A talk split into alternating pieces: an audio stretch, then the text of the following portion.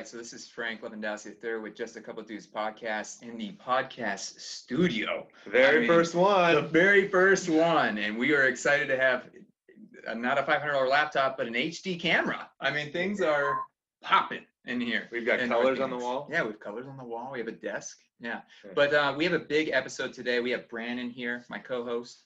Uh, we also have two guests. Uh, we have one big guest and another big guest too. We have uh, Justin Faircloth is uh, a buddy of- of mine. He's a copywriter from Frankly New Joints, uh, and he's been a big part of my business or our business actually. That's coming out here in a month. And then we went to boot camp 13 years ago. And then we have the famous Mike Johnson. Hey, Mike. Thank you for having me on your podcast, man. I appreciate it. Yeah, man. I just want to give you a little shout out. So we we start every episode with usually a, a good male uh, role model. So you're going to be our good men segment.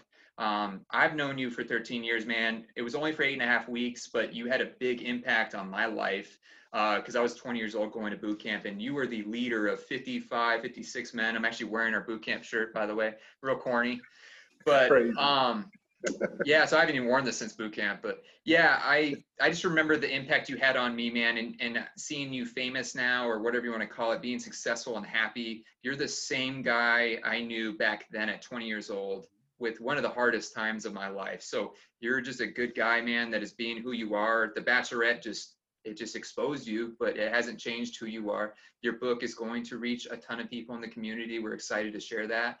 And um, you're a good male segment, man. Thank you, man. I really appreciate it, bro. I just, I am the same person, uh, the exact same person. I mean, I still go out and do the exact same things. I still, I don't even have an AC in my car right now. All my homeboys talk crap about me. I'm like, look, man, I got, I'm busy right now. I got things to do before I get AC in the car. You know, the same old dude. I still am extremely ambitious and you know, uh, have love for people and try to put people, uh, you know, give them that confidence that they need. Just same dude. Just the Bachelorette was just me trying to find love, just with a camera in my face, a good HD camera in my face. There you go. Yeah, it brought out that smile, man. You're always like picturesque. Like, do you have a bad picture, Mike? Like, Got, bro, I got plenty of bad pictures. do you? What's your bad picture? is Still an above average picture. You know what I'm saying? Oh, yeah. Mike's walking around 6'4", 230, yokes. I mean, I'm Disarming like, smile. I'm like, what the hell, man? And he's like a cool bro too. And I'm like, he was instantly the natural leader of a guy of 56 guys. And we could all relate to him. It didn't matter if it was the weakest link in that group of people. Mike related and Mike led us. And and I don't know, Mike, you weren't that old, dude. I thought you were older. Nah, I wasn't. Uh, Faircloth, how old are you? Are you older than me? Uh, I'm 32 now. 32. Oh, yeah, I'm 32 as well. Yeah, we were the So, same age not- then. Yeah, I, yeah, I wasn't old. We had, I forget his name. I know we had a few guys that were older than me. I was on the older side. Yeah. Uh, you know, At 'cause we're 21. Yeah, At 21, 21, that's old in boot camp. Like, I that's mean, it kind of is though. Mhm. Yeah, I can't imagine, camp, man. you know, it's- I was such a little shit at 21. I mean, I I, think too. we were too. Yeah. so mike when it when it came to that role of being a natural leader uh like why why do you think you are that way or what brought you to that point like at such a young age Um, to me, there I had a lot more stressors than what the military offered and what the, what the military brought to the table as far as boot camp. I think just the way I grew up, I was the leader of the household. I grew up with all women, mom, sister, and grandma, and you know, the, I literally will never forget. I was like eight years old and it was storming, and my sister got to get- jump in bed with my mom, but uh, I tried to, and she said no. and so I just had to like, you know, tough it out. I'm like, Mom, it's thunderstorming. You know, I just had to tough it out. And I, I, I guess that's just a part of me. And then all my homies, you know, before military, even when we would do something stupid, I was always the one that would speak up and be the voice of reason, right? I think that's just a. Uh, I, I think that I, j- I thrive in it. I want to be the one to have to do extra push-ups because some dumbass in our flight, uh, you know, messes up something. But then also, I want to be the one that has the humility to say, "Yo, um, Shaw, y'all remember Shaw? Yeah. Uh, Yeah. Shaw could run like the wind, right? Mhm. And I was humble enough to be like, "Yo, I'm the leader of this, but I cannot run like you, bro. I could not. Yeah, he just trucked, man. Yeah, I wasn't a runner, but yeah. I was. I was not. Neither was I. I think it was the charisma for this guy. So Mike was like four beds down for me. And no matter what, like you could always, someone was always wanting to talk with Mike because he just had that charisma going where no matter what the mood was, no matter what we went through that day, Mike had that big smile on his face. He was joking around and he made it a fun time. Like you, you want to be around people like that, people that have that positive influence. And Mike provided that for all of us. I just remember I always used to say sexy a lot. Y'all look sexy today. I always used to say that. But- yeah. There's a lot of other things said too, you know. I'm pretty I mean, uh what was their saying in boot camp? I was gonna keep it for the end actually as their quote, but what what is their saying? It's on the plaque. It's like sometimes we Oh just yeah, make we shit made up. Yeah, we just made up. shit up. That was their saying from uh, Yeah. Sergeant Johnson. And the thing about how Air Force is different, right, from other branches, but the Air Force became went from six weeks to eight weeks and became more war ready because we were we were not used to be war ready. So we did like we had a week of uh, beast training they called it, and I was actually told in boot camp our instructor said, "Yeah, you're deploying every six months," and I go, "What the hell did I sign up for?" And in Iraq and Afghanistan, like I'm down to give my life for the country, but I want to have a life at home. That's why I did reserve. You remember that? Like Sergeant Johnson, like he he told it straight, man. like Personally, I would have loved to have you know been deployed every every uh other six months or whatever, once a year, shall I say like that. I would have loved it personally. yeah, I just thought I didn't know what I got into, man. So when I, I got in, I was like, oh, it's just one week a month, one week in a month, two weeks a year, and I was like, whatever. And then uh, it was a lot tougher than I thought. I thought Air Force was going to be more like the chair force they called about. I don't remember a chair. That's all I'm saying. You know what I mean? like, Yeah, I People talk crap about us, but I, I could tell you, I did an uh, ass load of push-ups. Oh my God, the amount of push-ups. Yeah, that's just ridiculous. We, we had a we had a room, man. Not to talk too much about boot camp, but to give people an idea. Day we- room. we had a day room where the guy would throw a wet towel between the door and the wedge to shut it, and it would become a sauna in there with 56 guys doing push-ups till we almost passed out. Like he would do, and that was actually illegal.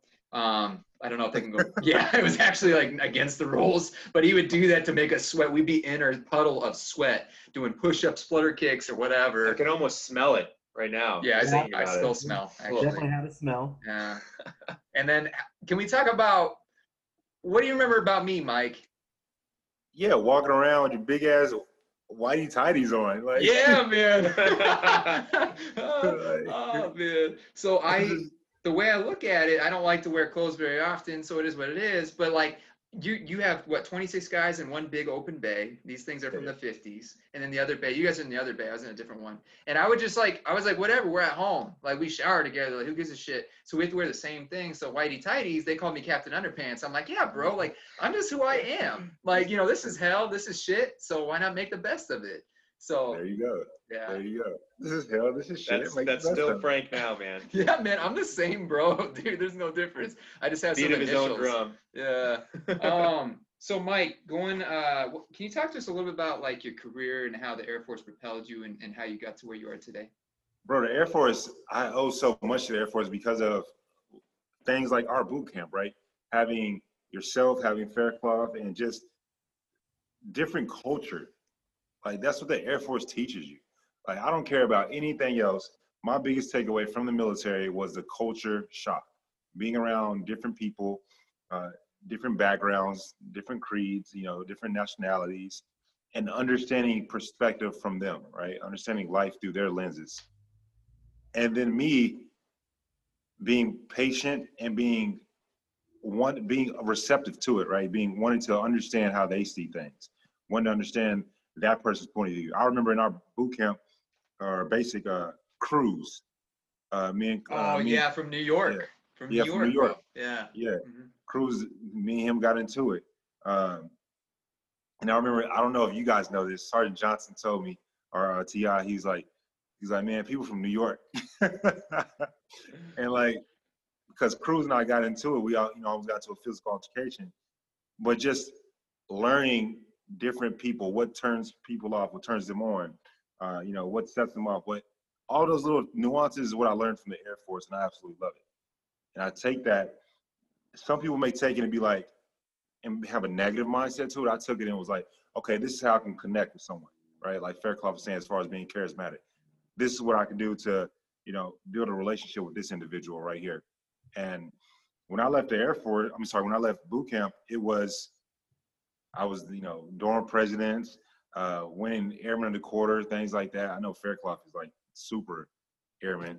Um, I was Super Air I Force was, guy? I was not the super airman. Yeah. Uh, I looked at a Faircloth, but um, that's just carried along with me my entire life. I mean, even till on the Bachelorette, Hannah Brown, the Bachelorette, she said to me, as she let me go, "You're such a leader in the house." I, I honestly don't know. All I can say is I put people in check, but then I also love up on them really hard too. You Yeah, know, I mean, so think- you I went back and watched it, right? What do you say? You went back and watched it, right? No, I haven't seen the whole thing. No. Oh, I mean, they edited you as like the clear leader of of the house. If you ever went back and watched it. Uh, yeah. I don't think much Yeah. editing required there. No, yeah, I mean, you can edit. I mean, these reality shows however you want it, but yeah, he was the the clear kind of head of that house. Yeah, My wife, was, uh, my wife, you know, makes me watch it. I don't, I don't, I don't do it. makes you watch. I don't it. at all do Puts it a gun to your head. Watch Yeah. this right now. Yeah, exactly. It's it's Yeah. it's really violent. Dude, so you, you I listened to another podcast, Mike, uh, that you were on, and uh, I forget the name of it. It's like, was it the female? It was really good. Um, Oh yeah, it was just on what was I just I just saw listened to it. Gosh darn. Mike, were you, collective. no, gosh, you've probably been on a bunch. It was like don't. It was like three words. Yes. Don't something. Don't yes. overdo it. She was really funny. Like a yeah, funny she was really funny, dude. And uh, I remember you talking about how you like you you applied to the Bachelorette, and you said some friends said, "Hey, go for it." Like, how did that work? Yeah, so uh, I was in a relationship. I was, you know, I was at RAF Lakenheath over in England and fell in love with a girl. And, you know, we decided to move to America together. Was together for in America for about two years. Uh, I broke up with her. And I think that I said it like that. I said it with emphasis because I feel like you can break up with someone and still have your heart broke. And um, the heart was broke. I was at home depressed for about 10, 11 months. What what did And then I that look back- like, man? You said, what did that look like? Yeah, you said you were depressed 10, 11 months, and also you said that you can break up but also be heartbroken. I think that that is not connected a lot by people. Yeah, that's what. Yeah, it's not. I think that people automatically associate whoever did the breaking up means that they don't care for that person, which I Yeah. think is yes.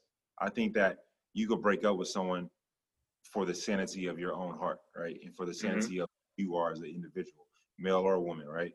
And so, I, I I did that for the betterment of us individually, and for myself individually, right. Um, what did it look like was staying home every single day. I didn't have a job at the time. I've always been financially secure. Um, so I had a, a, lot of money saved up that took care of all the bills for all those months. And um, it was just, I would wake up, go to the couch, not turn the TV on, and just think, you know, and just and be in my own thoughts, just be in my own head. Um, I mean, for hours on end, like it was absurd. Like it's crazy to even think right now. I used to do that. The Mhm. TV, sometimes the TV would be on, but I wasn't watching it. I would just be looking up at the roof, you know, the ceiling. It would just be background noise, right? Um, I never cried. And I'm not saying that to be macho, that I just didn't. I did shed six thug tears one time. Thug tears. Six thug tears, Yeah. yeah. I was watching Netflix. It was some movie called, uh, it's a really good movie, American, um, the American Dream. It was about a college football player who lost his leg, and uh, like all his people were in the gym with. I mean, all his people were in the hospital with him, and I shed those tears because I was like, man, who will be there for me? You know, if I went through cancer and lost a leg, right? Mhm. And so that's why I did that. But uh, I I realized I just had to stop being a damn victim and stop being a little child. Like I got to stop moping around, you know. And that's kind of what it came down to. But I will tell you, when I went back into the workforce, I literally hyperventilated and almost threw up because I hadn't been around people in such a long time. Mm. Me being a charismatic person, Yeah. almost threw up because I was around people for the first time in like almost a year, right? And uh, did that, got out of that depression.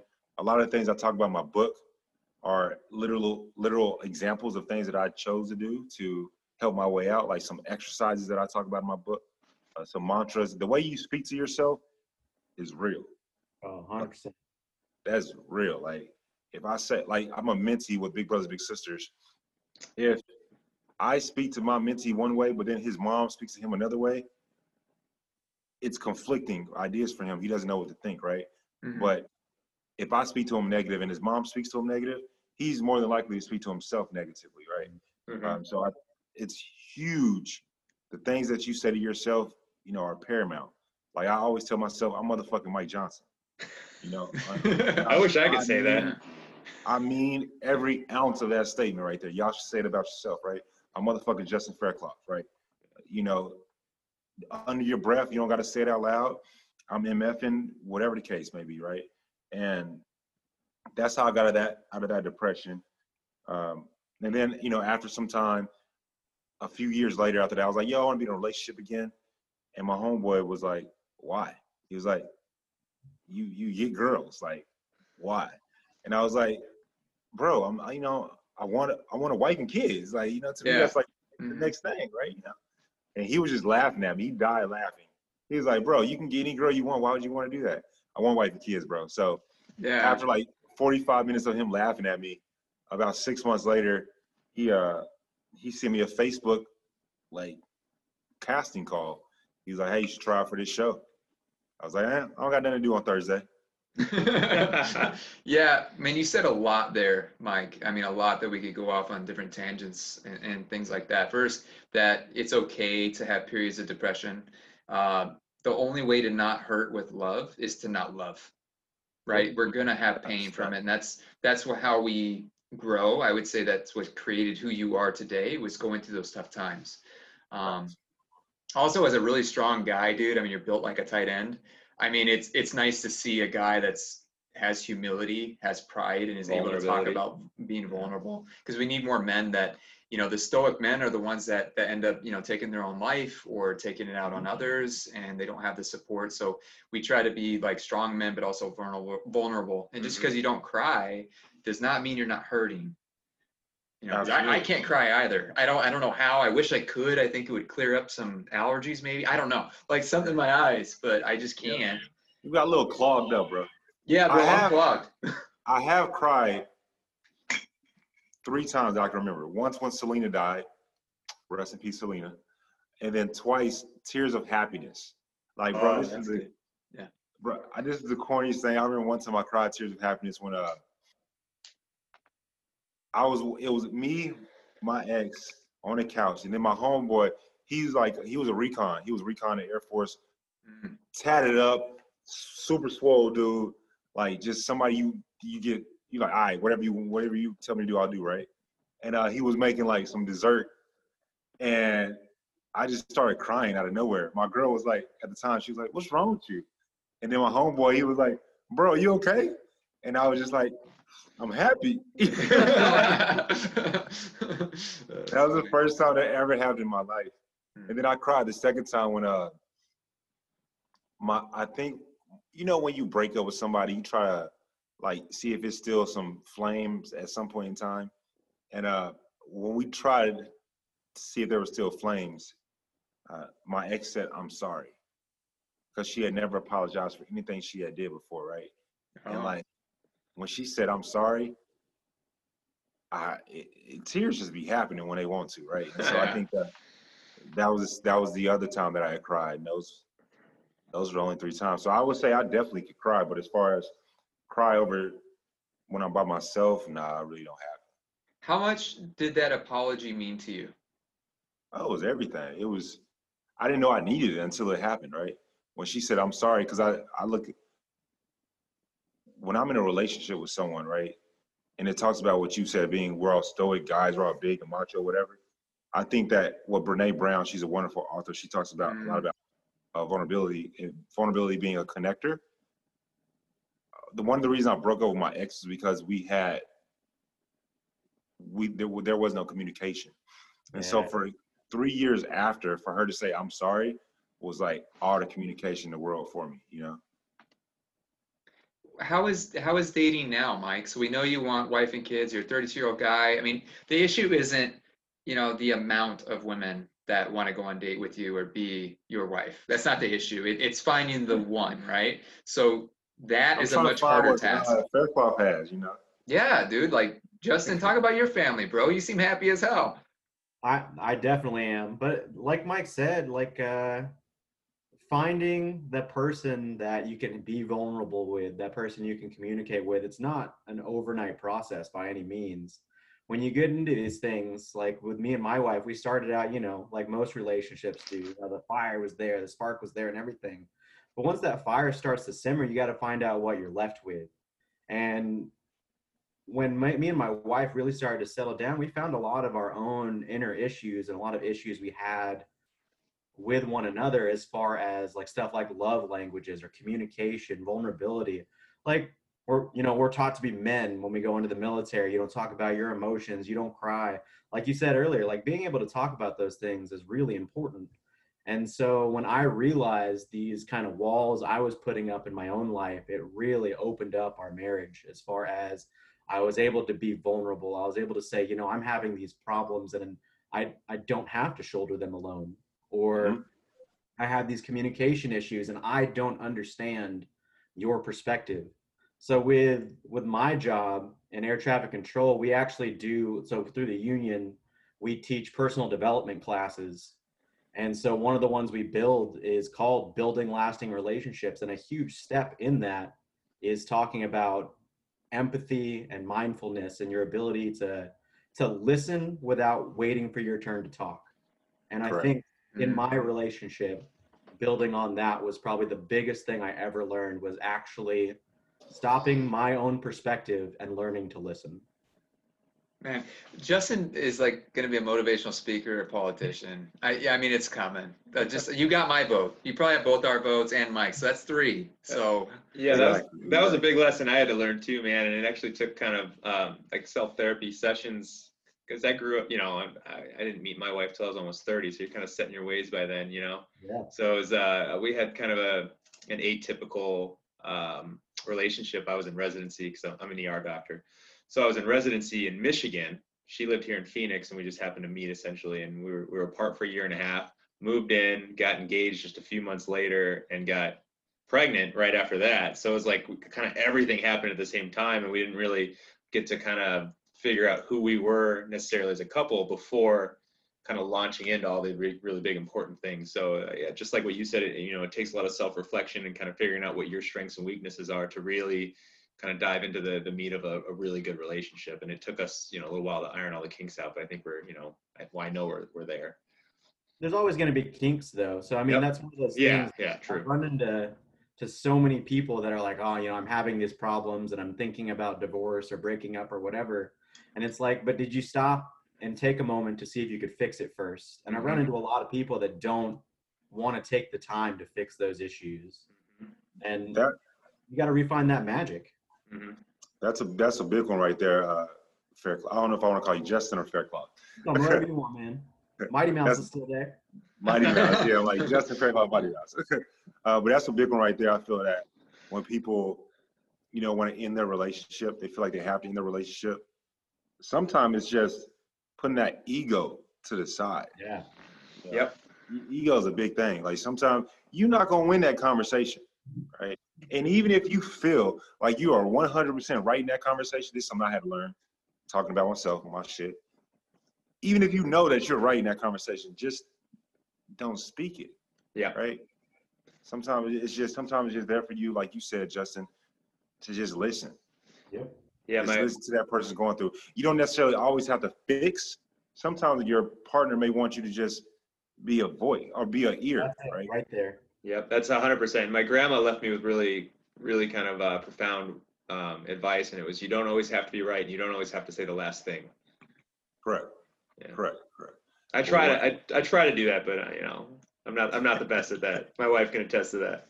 Hey, we all we all are uh, are imperfect creatures, you know. Yeah for sure. Mike, so we're both single dudes, me and Mike Johnson, 31, 32, you know, su- semi-successful people or whatever, good people. But dude, it's hard to date nowadays, man. Like, I mean, that that's just my experience. Is like, there's a lot of like apps and like it's very superficial, and then it's like a lot of games, you know, like depending how you dress. I drive a Corolla, dude. No one knows how much money I have. I don't want you judging me for how much money I have. You know what I mean? You don't need to know. Like, I'm open, but there's a lot of I think unhealthy tendencies in dating and it's just exhausting. Like I don't know. Now I feel you, man, bro. I drive a Ford Focus, like a 2014 at that. A 2014 Ford Focus. I love that, bro. for five years, and I just don't care to get a new car. Quite honestly, Great. people don't need to know how much money you have. And if if a girl were to judge me off my car, I don't want to be with her ass anyway. Yeah, dude, for real. Like she should judge you for how beautiful a man you are. You know what I mean? No, I'm just playing. But on the inside, though, like I think you have to connect on so much more when that fire uh, goes out. Like Justin was saying, is that what's left? You know, what what's actually at the core? Because that's what's going to last. Everyone does really well when you know the chemicals of romance are involved. All you want to do is be on top of each other. Like that's it, and it's just science. And after that, what's left? Right? Is that the kind of the fire we're talking about? Absolutely. Right. hmm And what's left is the good stuff, man. Just sitting at home watching a really dumb Netflix movie that she wants to watch and like pretending you don't like it, but actually liking it. And, and you gotta like you gotta watch The Bachelorette with her. You're like, Oh, hey, I don't like it's the- this. Man, it's the worst. Man. This Mike Johnson guy, he's Yeah, really yeah. intriguing.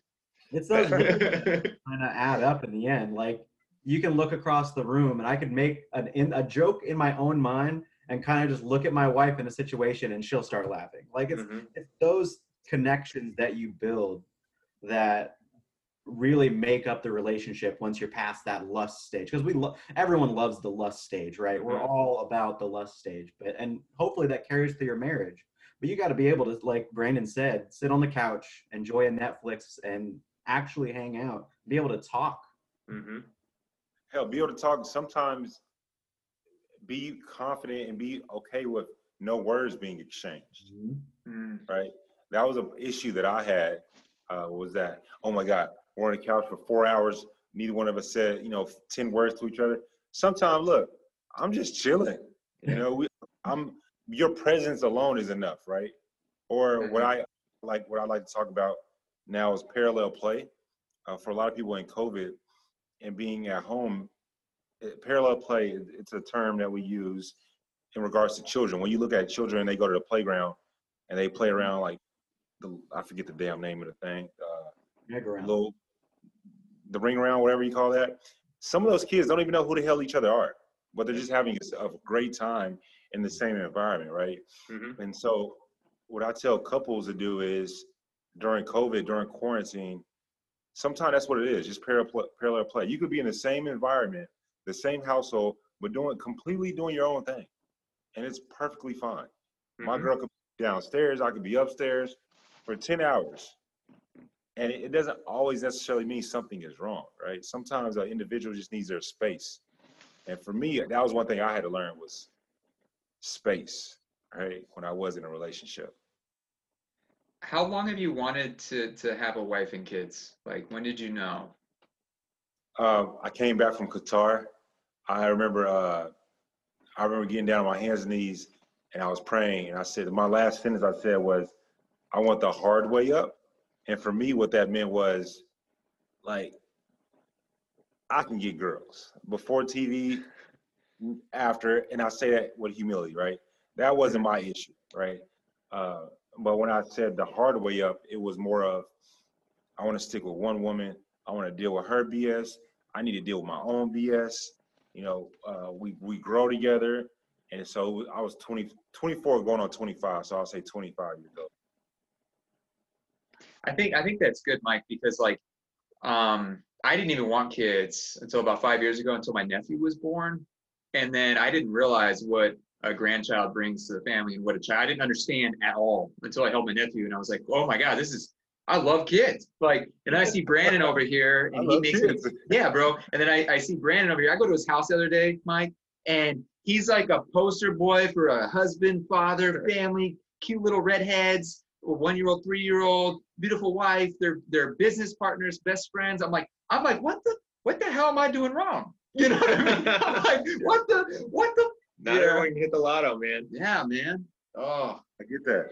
I want that too, bro. I really do. My Yeah. ultimate ultimate number one goal in life over anything else is to build a treehouse for my children, right? Number one goal over money, over I mean I built that. success, no matter what, right? That's like. He said, see, I want that, bro. I want that. Yeah, he's built that. got it. Like, that's just some that's just so dope to me. But yeah. yo, Frank. I mean, is it? You know, we got time. You know, we got time. You got plenty Right. of time, man. Yeah, we got we got plenty of time, bro. If if I don't find one, I always say this in a joking manner. I do always say, I told my mom and my dad already. If I'm 35 years old and I don't have a kid, some we we gonna go half on a baby. I already said that. uh, I mean, Um, George Clooney was 53 before he got married to his lady, right? Yeah, and, and you also you do take care of yourself, and um, you know we're fortunate as men that we have you know we don't have the same time clock. Uh, it is better to be a little bit healthier. We're finding out, but if you take care of yourself and and that kind of thing, you do, you can be older. And I actually appreciate being an older parent because I'm grinding really hard right now. I know you are, Mike. Brandon is balancing a lot. I know Justin is. Uh, I, when I do have kids, I want to be able to put more time to them. Like Brandon always prioritizes his his children at a young age. He's very busy, has a lot of success going on, but he, you know, it's family first. You know, because at the end of the day, man, money money's important. We're all money conscious and and big into that and th- and driving, but like you don't get that time back. Mm-mm. That's all you get.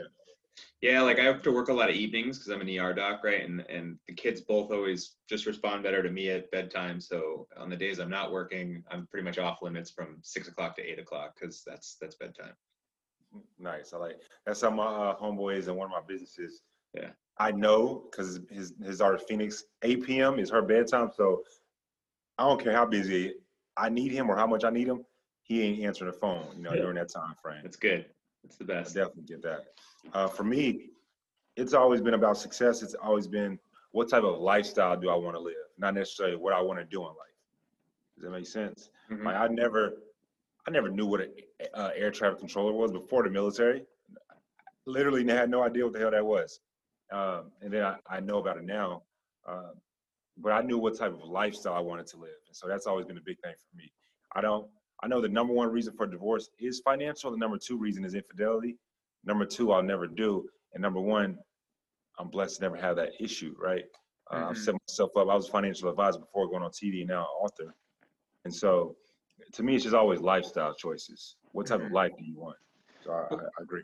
Well, you're you're blessed, and you're also, you know, you reap what you sow. I mean, you you built this, you manifested this life from a long time ago, Mike. Like, I mean, I know you're a very hum, uh, humble person, and I just want to say, man, I look up to you. I mean, you're a year older than me. I looked up to you at 20, but uh, you know, in my whitey tidies, bro, I was like, thank God we got Mike, man.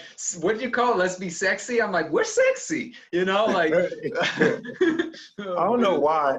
I gotta be the only dorm chief to ever be like, "Yo, Mighty Mouse, you look sexy." Like, I gotta be the only dorm- Yeah. Every day. I mean, And brought all what- of them what- together. and somehow you say that but it's still masculine like i don't i don't know you know what i mean like it doesn't come across in a weird way it's like man he's still the man you know we're like yeah we are sexy you're right okay okay all right You right empower the shit out of him. Yeah, It's- man. It's still stuck with him. He still says I'm sexy. yeah i still day." say i'm sexy it doesn't matter if i have a little bloated day it's all right You got to, man. Hey, Winnie, Winnie the Pooh wore wore his underwears and you know had a little bloat, and it was all good. I thought he only had a shirt and no pants. It might have been a shirt and no pants. This Um, is something. Yeah. Well, Mike, going going back to kind of what you're working on business wise, let's talk about your book because you're pushing that. Comes out Oh, yeah. October. I'm excited to buy it. Can you talk about Yeah. what how that came about and and what's what what are you providing? Yeah, October second, World Smile Day. The Mike, making the love you want uh, comes out. To be honest, bro, it was a combination of. Before I went to the military, I went through a depression. Uh, I told you about the depression I went through when me and my ex broke up. But then um, one of my really good friends and a client of mine, she committed suicide. Uh, one of uh, my bosses in the Air Force, when I was deployed, he committed suicide. And I had one of my homegirls, she, you know, she was obese and she was telling me she was crying for like hours and she had sent me this picture of her was that wasn't flattering. And she was like, Mike, I'm only sending this to you because you know how to talk to me in such a way that you ain't gonna lie to me, but you can like encourage her without lying and, and make, you know, in a positive light. And so quite honestly, bro, I just got I just, you know, I think we all the same way in terms of don't come to me with a problem, come to me with a solution, right? And so for me, my book is literally just a solution to help mitigate the growing pandemic of mental illness. Mm, And so within the book, and it's cool that I, I think it's kind of cool that I'm I'm speaking from a male perspective because all the authors I named, the books that I have here, for the most part, when it comes to things like that, do come from a, a woman's perspective, right? Um, and my book called "Making the Love You Want" is is not a, a relationship book. It's not about how to hook up with you know somebody. It's about how to hook up with yourself and connect with yourself and say, "Damn, you know what? I look sexy in my underpants, right? Captain Underpants. You know, it's it's truly it's truly about you know what? Stop being a victim of yourself.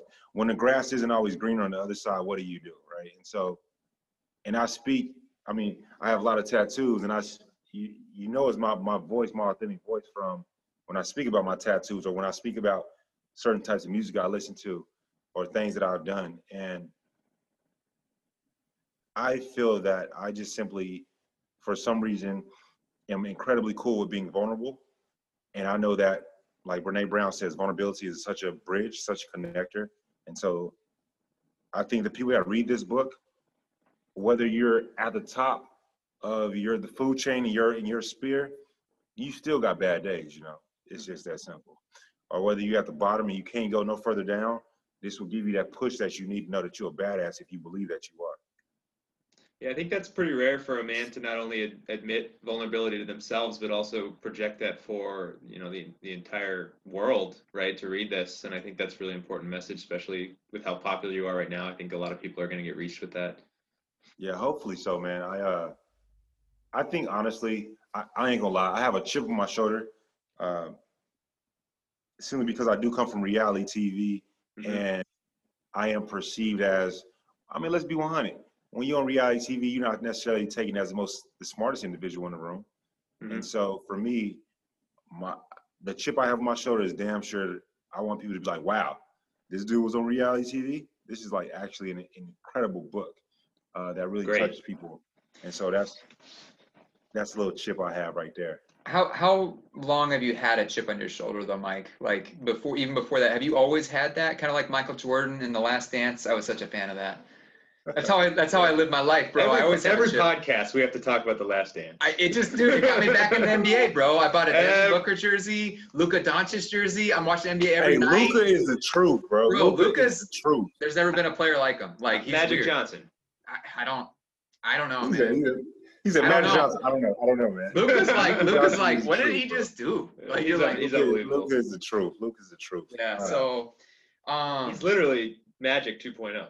It's yeah. unreal. I wish I could have saw Magic. I'm a little bit. Uh, Brandon's a little older than all of us here, so he got to see, you know, Larry Bird, Magic Johnson. I also went. I also am a Michigan State Spartan, so he's Oh, uh, okay, yeah, yeah. pretty much a legend. Um, dude, There the you go. NBA, the NBA is. is fun to watch right now. Like, I know, I don't know, it's been so exciting for me to have some sport to like hang on to because COVID's been tough for everybody. I mean, we're This both week is football week. Yeah, man, I'm you. It lights me up. I don't even need no girl right now. Like, let me put the game on. Let me let me eat some steak or something. Hang out with my, my boys and watch the game, and that's it. You know, like I'm a happy Yeah, camper. yeah. Yeah. He's- I'm a happy camper. Um, you asked the question. You said, "How long have I had a chip?" Mhm. I think honestly, bro, in I think everything changed for me in like tenth grade, Mhm. tenth or ninth, ninth, tenth grade. That's when everything changed for me because I was kind of whack at football, and just my whole personality is like I'm a boss. I've always talked to myself highly, right? And uh, and I didn't like the way I talk about this in my book. I actually speak about this in the book. I didn't like the way one of my coaches talked to me, and it just pissed me the hell off. And I was like, bro, I could do any damn thing. And ever ever since then, I've always had a chip, just to be better and better and better and better. Like last night, uh, I was I hit up some of the homies. I was like, yo, it's very it's real simple. Just be the best you could be, and that's all I said to him. Right? That's just ever since 10th grade. I think that's been my motto. Just just do better, bro. Just be better. I don't care what it's at. I don't care if it's being a father, you know, if it's being, you know, a AT- ATC, uh, podcast host, an ER doc, you know, author. Uh, just be better. Period. Yeah, I think that's So- really important just to hear every day, especially just from your friends. It's just it's just a reminder, like just just do it. Yeah, just real, real talk. Just Yeah. bro, just do it. Like, yo, talk about just do it. I have a this past weekend, Friday, Saturday, Sunday. I was, I have a TV show that I'm coming out with, that I Mm. put all my money in, and I'm I cry every time I look at how much I'm spending. You don't cry though. yeah. Yeah. Mental I mean, tears, bro. Yeah, mental tears, mental tears. Let's hear about it. I mean, can can you I talk have about nothing it? against crying. Like I have cried, but uh, just do it. How the hell? I don't know how to do a TV show, but what I do know is that I can be introspective and know what I'm not good at. And so I hire someone that does know, right? Mm. But it's still getting done. You know, still I'm still making it happen. So where where's the TV show going, Mike? Like, where are you able to talk about that, or where are you trying to to reach? Is it like a is this like going to be on main TV, Netflix, like those kind of things, or what? Yeah, we're trying to take it to the top, bro. We- Okay. We, we trying to take it to the top. I shouldn't even ask Is that. it, is it still hush hush right now? yeah, Yeah, no, very, very much so. Oh, okay, Oh, so okay. yeah, we want to we want to talk about it. Hey, real quick question though. What in what way did your coach speak with you or speak to you? That was you know in an Oh. offensive manner. he just said, uh, this is what I say in the book. He said uh, to me, we're about to run this play. And one of the, the, the first string player didn't want to play because he didn't, he didn't want to go in there for the play because he wasn't going to get the ball. And Mm. so the coach was like, oh, well, just throw Mike in there. And I was like, who the, f- what you mean? You know, I was like, it's like if I say, if I'm the ER doc, oh, Yeah. this person, their heart is already okay. Just put you in there. You know, Yeah. you can go check them out now. Yeah, you're not gonna no, ruin I can handle the biggest thing. Yeah. Yeah. and uh, and I I mossed everybody on you know on that on that uh, practice, but then they actually put me in the game and I dropped the ball. oh God, man. bro. Oh my god, it's terrible, bro. That's I funny, talk man. about uh, you should be on the Cowboys. Yeah. no, hey, don't hate on my Cowboys. Yeah, me neither, bro. I'm a diehard Yeah, Cowboy that was directed to Frank. I'm I flying didn't know you were out. Cowboys too. Yeah, I'm flying out to a game this year. I don't care if it's 10% capacity. I don't give a. I don't care. I got Jaylon Smith you ever jersey, been to a man. game? Have you ever been to Oh. a Cowboy game? Mm, not not at uh, Dallas. Yeah. Oh, bro, it's dope. It's dope. The uh, I- I'm a Cowboys fan, but I hate Jerry Jones. You know, he spends more. I uh, don't even want to talk. Look, this next subject, Cowboy. Like I just get annoyed. Right, dude, isn't that the ultimate failure? That like being a Cowboy fan is like having a wife that cheats on you every year, but you always come back. You know what I mean? Like I'm hoping bro, that True.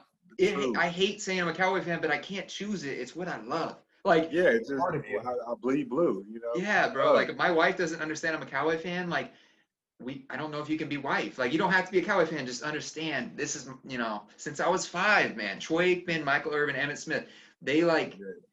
I don't know. It, it makes no sense logically, but Yeah. That's how I You am with the Suns. It's, it's terrible. It's a, Devin Booker's not going to stay with the Suns, bro. hey, Sorry. you don't say that. no, dude, you don't you think he's leaving? He's talking to Kendall Kendall Jenner now. I think he's he's Oh, moving out to LA. It's a He's whole gone. thing.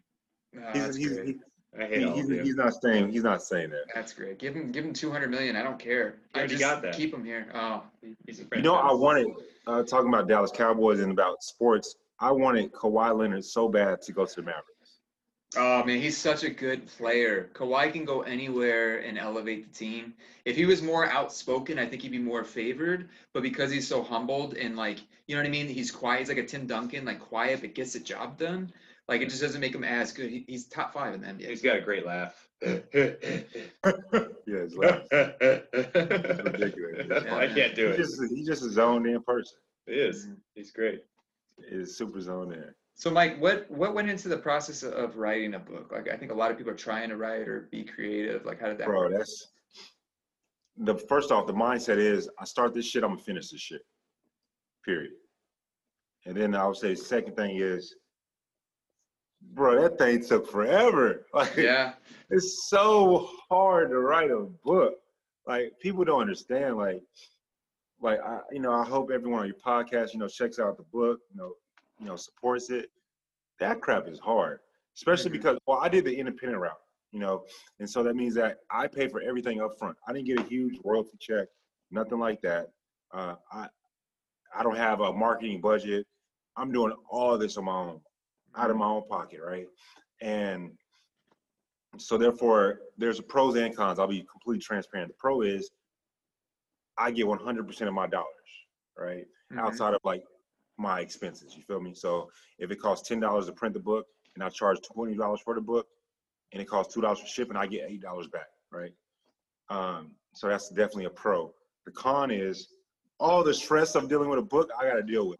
Yeah. I mean, there's so many little nuances that you do not think of outside of writing a damn book.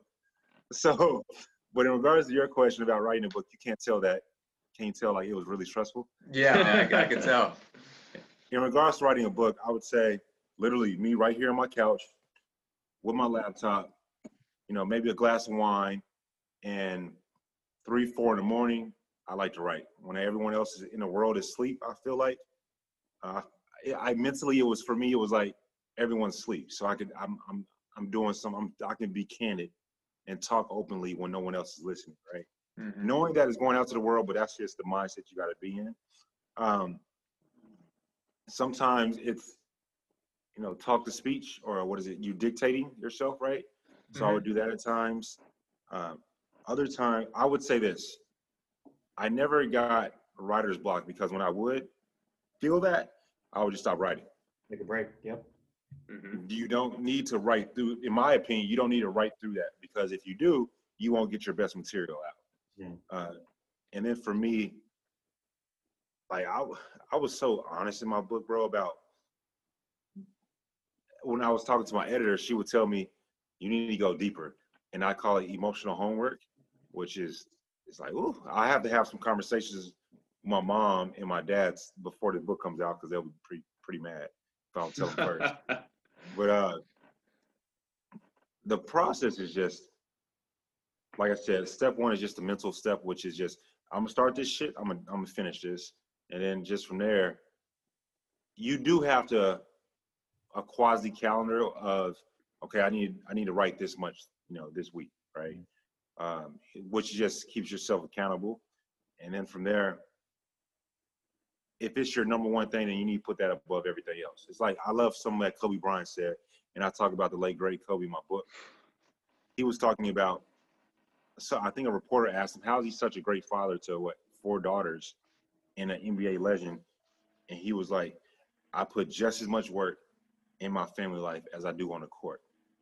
Right, and that to me, that was pretty dope to me, right? Yeah. And so, Which is saying a lot because Yeah. Kobe was. No one's put Rare. in more work than Kobe Mhm. ever. Yeah, yeah, it's real. It's real. Yeah. But for him to do that and say, there is no slack, right? Mm. There, there, you can't. I, I always hear the analogy of, you know, when you get with someone, you have such a burning flame, right? And then you have your careers take off, and so you got a little flame in this category that takes from this category. You have children, it takes a little bit of flame. Shit, in ten years, your flame is going out. So you always have to keep the same flame that you kept with your girl in the beginning, that has to stay. hmm You know, you want to be an ER doctor, and I know you work your butt off. You figure that out. You know, figure it out how to keep that flame throughout all of You always gotta set time aside for that, man. Yeah, Brandon does like this amazing job because he's my business partner with our business starting next month. Um, he's got a big project he's working on, which is a business is going to help with COVID. and Which is stuff like funny. It's actually our one of our investors is one of Jerry Jones's best friends. It's so it's going to I love Jerry as a business person. Don't, don't get it twisted. I- Don't get it it- twisted. It From a wouldn't get back to perspective, he's a him. yeah, he. Yeah. Stephen Jones did a lot better though. I think Stephen's really helped right the ship a bit because they made some good moves the last like five, six years, like better than they used to. I know, heard think- that. Uh, I heard he like he cursed his dad out or something in regards to CeeDee Lamb. Like they didn't pick him Oh. up. Yeah, they were like, "Yo, I'm, I'm gonna kill you if we don't pick him up." Dude, they're they're Texan or they're Arkansas, I think, from Arkansas, but Texan Arkansas. type guys. And then you got Will McClay, who doesn't get enough credit. Will McClay, the general manager, his Mhm. draft uh, strategy and his results have been remarkable. He's not the technical GM because it's Jerry Jones likes a title, old guy. But uh, yeah, he's the reason why yeah, it's a title. Um, but yeah, with Brandon, dude, like he, he, you know, he jumped on board with my, the business that we started in a month called Frankly New Joints. The podcast, I, he was like, I saw him two months ago. This podcast went from a backyard podcast to now it's professional. Um, he's balancing his, his two young, beautiful daughters, his wife, uh, and then he's doing, and he's an ER physician right now. Like he goes to a shift here soon. I mean, emergency room is not, I mean, it's usually chaotic. Yeah, it's nothing to play with. And I, we used to run codes together and save people that were, you know, dying and stuff. Like, I mean, it's, it's a testament, man. There, there is a wi- if there's a will, there's a way to do it. Mhm. Facts. Yeah, we're waiting on our FDA approval for this uh, device that he's kind of hitting at, and should be any day. So it'll be pretty cool. Nice. Well, con- congratulations on that, man. For real. He, he's also overly humble. Like, but yeah, yeah. It's I can't wait to be just your cheerleader. Can I just be the, the cheerleader for you guys? Like, I'm just gonna be a hype man. That's it. That's who I am. You know. I just want to be the hype man. I'm just here to hype y'all up. well, you man, you. Uh, I gotta tell you, you brought up mental health. I actually struggled with PTSD uh, for a long time, and I ended up healing it with EMDR and hypnosis in the last like six months, actually. And I'm actually living a full life now. Um, I actually had my first PTSD flare up during boot camp because how it works is when you have an acutely stressful situation, which is basic military training, it Mhm. threw me into a deep, dark place. So I want to say all the guys that were around me helped pick me up. Um, and I went through a lot. And anyways, I just mental health is a, a huge passion of mine uh, and Brandon's, and then Mhm. this podcast too. So I'm No, glad that you're This helping. week is actually Suicide Prevention Week. Yep. Uh, so I mean, that's it's kind of like a perfect timing, I guess, to have this conversation. Yeah, man, Uh, it's uh, the seventh leading cause of death, and it's the saddest death, I think, because it's the most preventable. And a lot of it is is trying to. I don't have all the answers; it's multifactorial. But every time someone does take their life, it's sad. Like, regardless. it's one of the things that we have to get comfortable talking about and, and it's not just suicide by itself but mental health in general we've been taught and conditioned from such a young age that don't talk about that keep it to yourself keep it boxed inside but like mike said when he talks about vulnerability or when you talk about your ptsd or when we all talk about suicide we have to be able to take these topics and make them something that every single person talks about I'm feeling depressed. I'm feeling anxious. I'm feeling, I'm having these negative, dark thoughts. And then, you know, like us right here, lifting each other up. I want to be your hype man. I want to, I want to congratulate you. That's what we need to have for one another. We got to reach back and pull each other up when we're successful. And we got to be able to put, stick our hand out when we're not having the best of times too. Facts, definitely so. You know, I was just as you were speaking, Justin, I was thinking we gotta be like the dopest boot camp crew ever because like Ever. Yeah. Especially from the hey, Air whatever Force, boot camp crew is goodness. especially from the Air Force. Like just we were flight 745, 320 train squadron in the, the World Yeah. War II uh, Air Force Air Force um, dorms, you call them or whatever. They're old, dude. They were like so much Yeah. mold was in there, bro. Was there asbestos in there? Like you know what I mean? Like it was old. And um, yeah, I don't know. It's really weird, man. Some of the you have eight and a half weeks, but those struggles build um, lifelong friendships. Like these guys I haven't seen in 13 years, and I could still, you know, grow out with them right now. And and Yeah. it, it just continued that day, and we've had a lot of growth. It's it is really is amazing.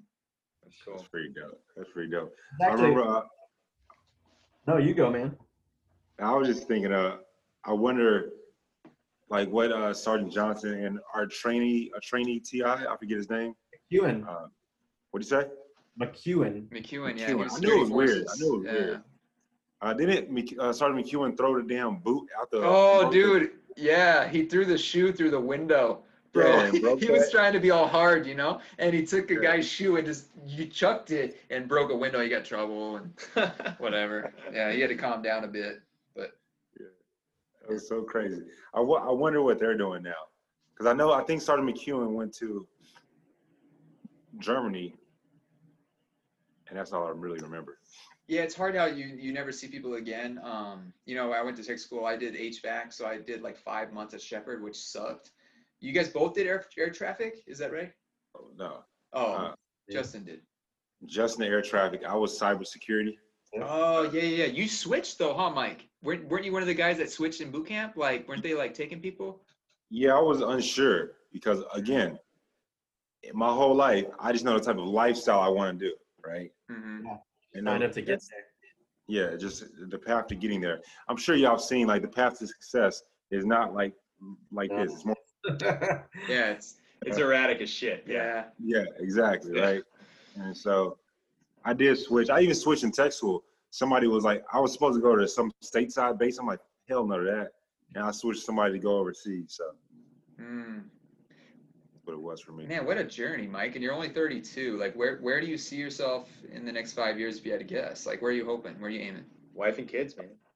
Oh, definitely so. Definitely so. Wife and kids. I want to be Uh, I'll be putting out my second book around that time frame. Uh, I'll be on my journey to, I mean, to be honest, at 35 years old, I'll be financially free to where I never have to work for money again. Um, and I'll be doing exactly, I'll be becoming a Renaissance man, like to be straight up. I love that. I want to learn Mandarin, Chinese, Spanish, uh, the guitar, the piano, the sax. Uh, uh, what I, uh, my favorite fighting stance, which is uh, I'm just losing my mind right now. Uh, Israeli fighting stance, uh, Krav Maga. Krav Maga. Oh yeah, Krav Maga. hmm It's a Renaissance man. Man, So you already have a second book idea? Yeah, all right, it's already yeah. That's awesome. Bro, he's probably got five book ideas. Let's be real, man. Anything Mike does, here's the bar, here's Mike. You know what I mean? Like, Yeah. that's good. That's that's who you are. I think something that people recognize with for a long time is you actually know who you are, and you are being 100% of what Mike Johnson needs to be. Like people may say, "Oh, Mike, are you doing okay? Are you stressed out?" Like, no, no, no. Mike Johnson's a cheetah. He needs to run. Like that. That's you know what I mean. Like that's that's who you are, man, and and you can see it. it that's why you light up. That's You're funny you say that, bro.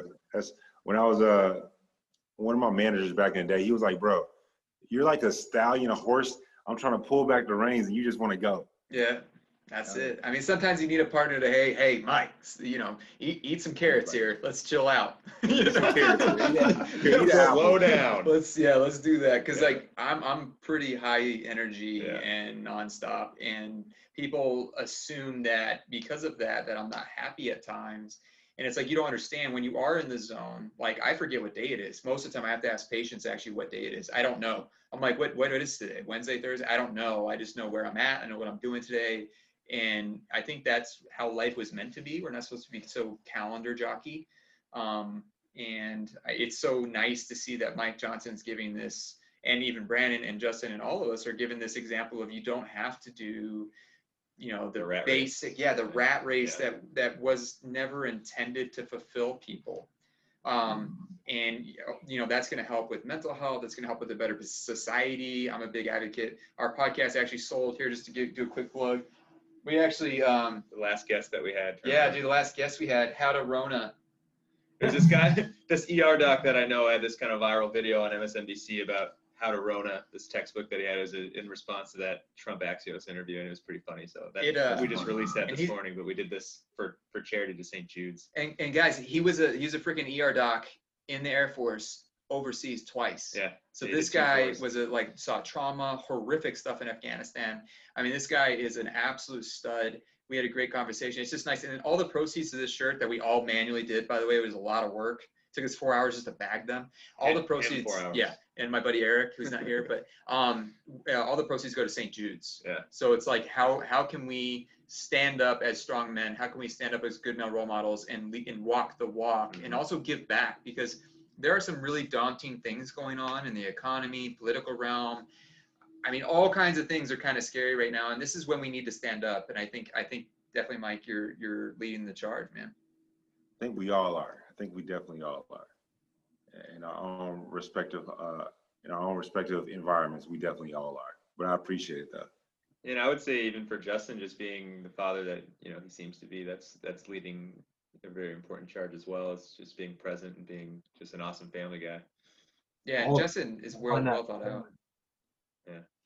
Hey, Mike, so I put out a Facebook post asking people to, uh, if, if there's any pressing questions for Mike Johnson, and I would say 90% of them was just asking for a date.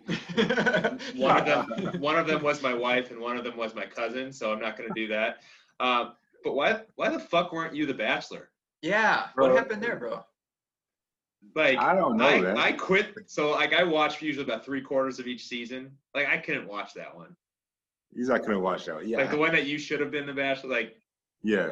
what the hell happened? Yeah. Are you are you trying to get back on? No. Like, or are you done? Nah. Like, He's it's- done it's- with that you're done. Oh, okay. Yeah, I'm not. I'm not. Bigger, not. better things. I don't. No, I mean, The Bachelor was a great, you know, yeah. a great thing, but it's not something I. hold But you were like whatsoever. clearly the guy that should have been it. I agree. I'm not gonna deny it. Was that was that a chip on your shoulder after that or no? Maybe, maybe it might not in the sense, not in the sense of oh, I want to be the Bachelor, but in the sense of it just adds to my chip on my shoulder, probably so. Yeah. I'm like, yo, I know I was a great uh, individual to be cast Yeah. as this position. Um, so it probably does add. I never looked at it that way, Yeah. but it probably only makes you want to be even better. I mean, everybody loved you. I, I, I've always said to be to win the popular vote two years in a row, but to lose the, to the electoral electoral college vote two years in a row is pretty damn annoying.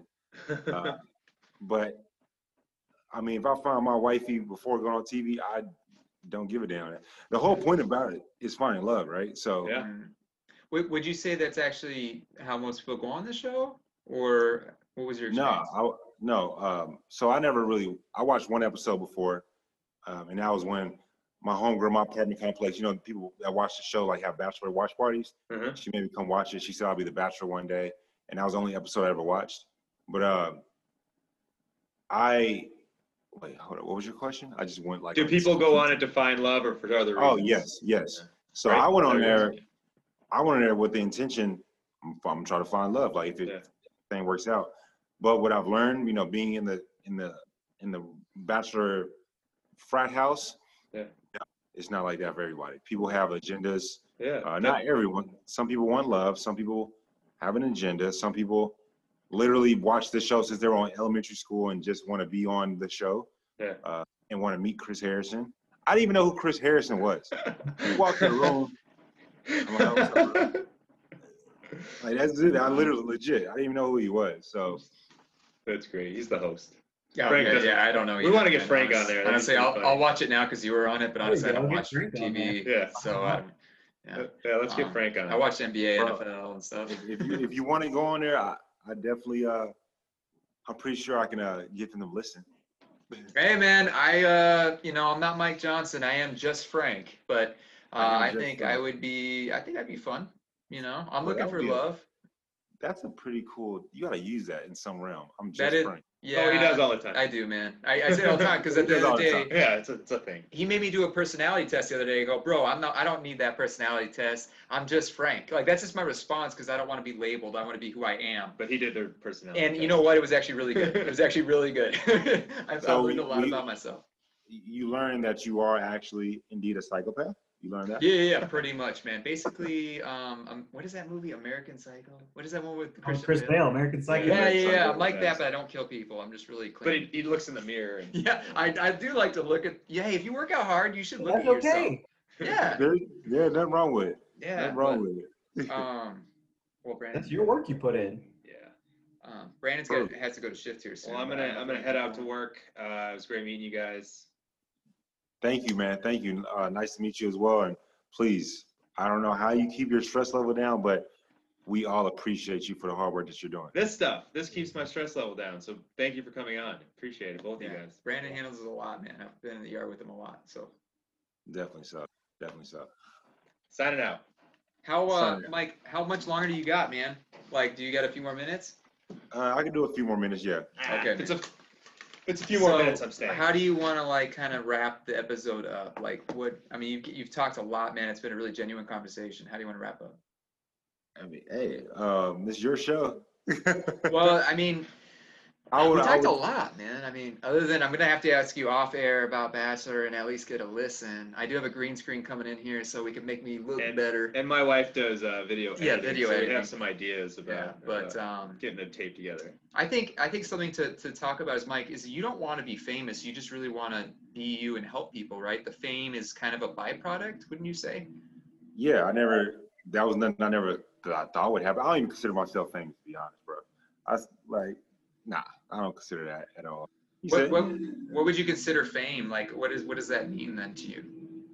Um, I, I guess I won't think of. I, if I were to become a household name, then I would say probably, but nah, I don't think I am. I, I think if you're prominent and and doing things to help some some people, like that's that's fame, and that's what Yeah. you're trying to do right now, I'm, I, or at yeah, least just, someone uh, deserving of fame, right?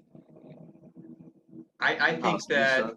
I, what I love is that you're a pull yourself by the bootstraps type of guy. I like that you're an independent author. I like that you know you're not just the bachelorette guy. Like that's the thing. That's why I wanted to bring you on the show. Is Mike Johnson has been Mike Johnson since I knew him at 13 years ago in two, Yeah. no, or what was it? Oc- September Oh, no. 2009. Like you've been the same guy. So when I saw that you were famous, I didn't know you were famous, Mike. Like to be honest, I remember you were a financial representative, Yeah. and I was like, oh, he's doing finance, and I, I just knew you were a You great found guy. Found out when we were downstairs and you showed me the picture. I didn't know. And then I looked at your following and I go, oh, wow, I know that guy.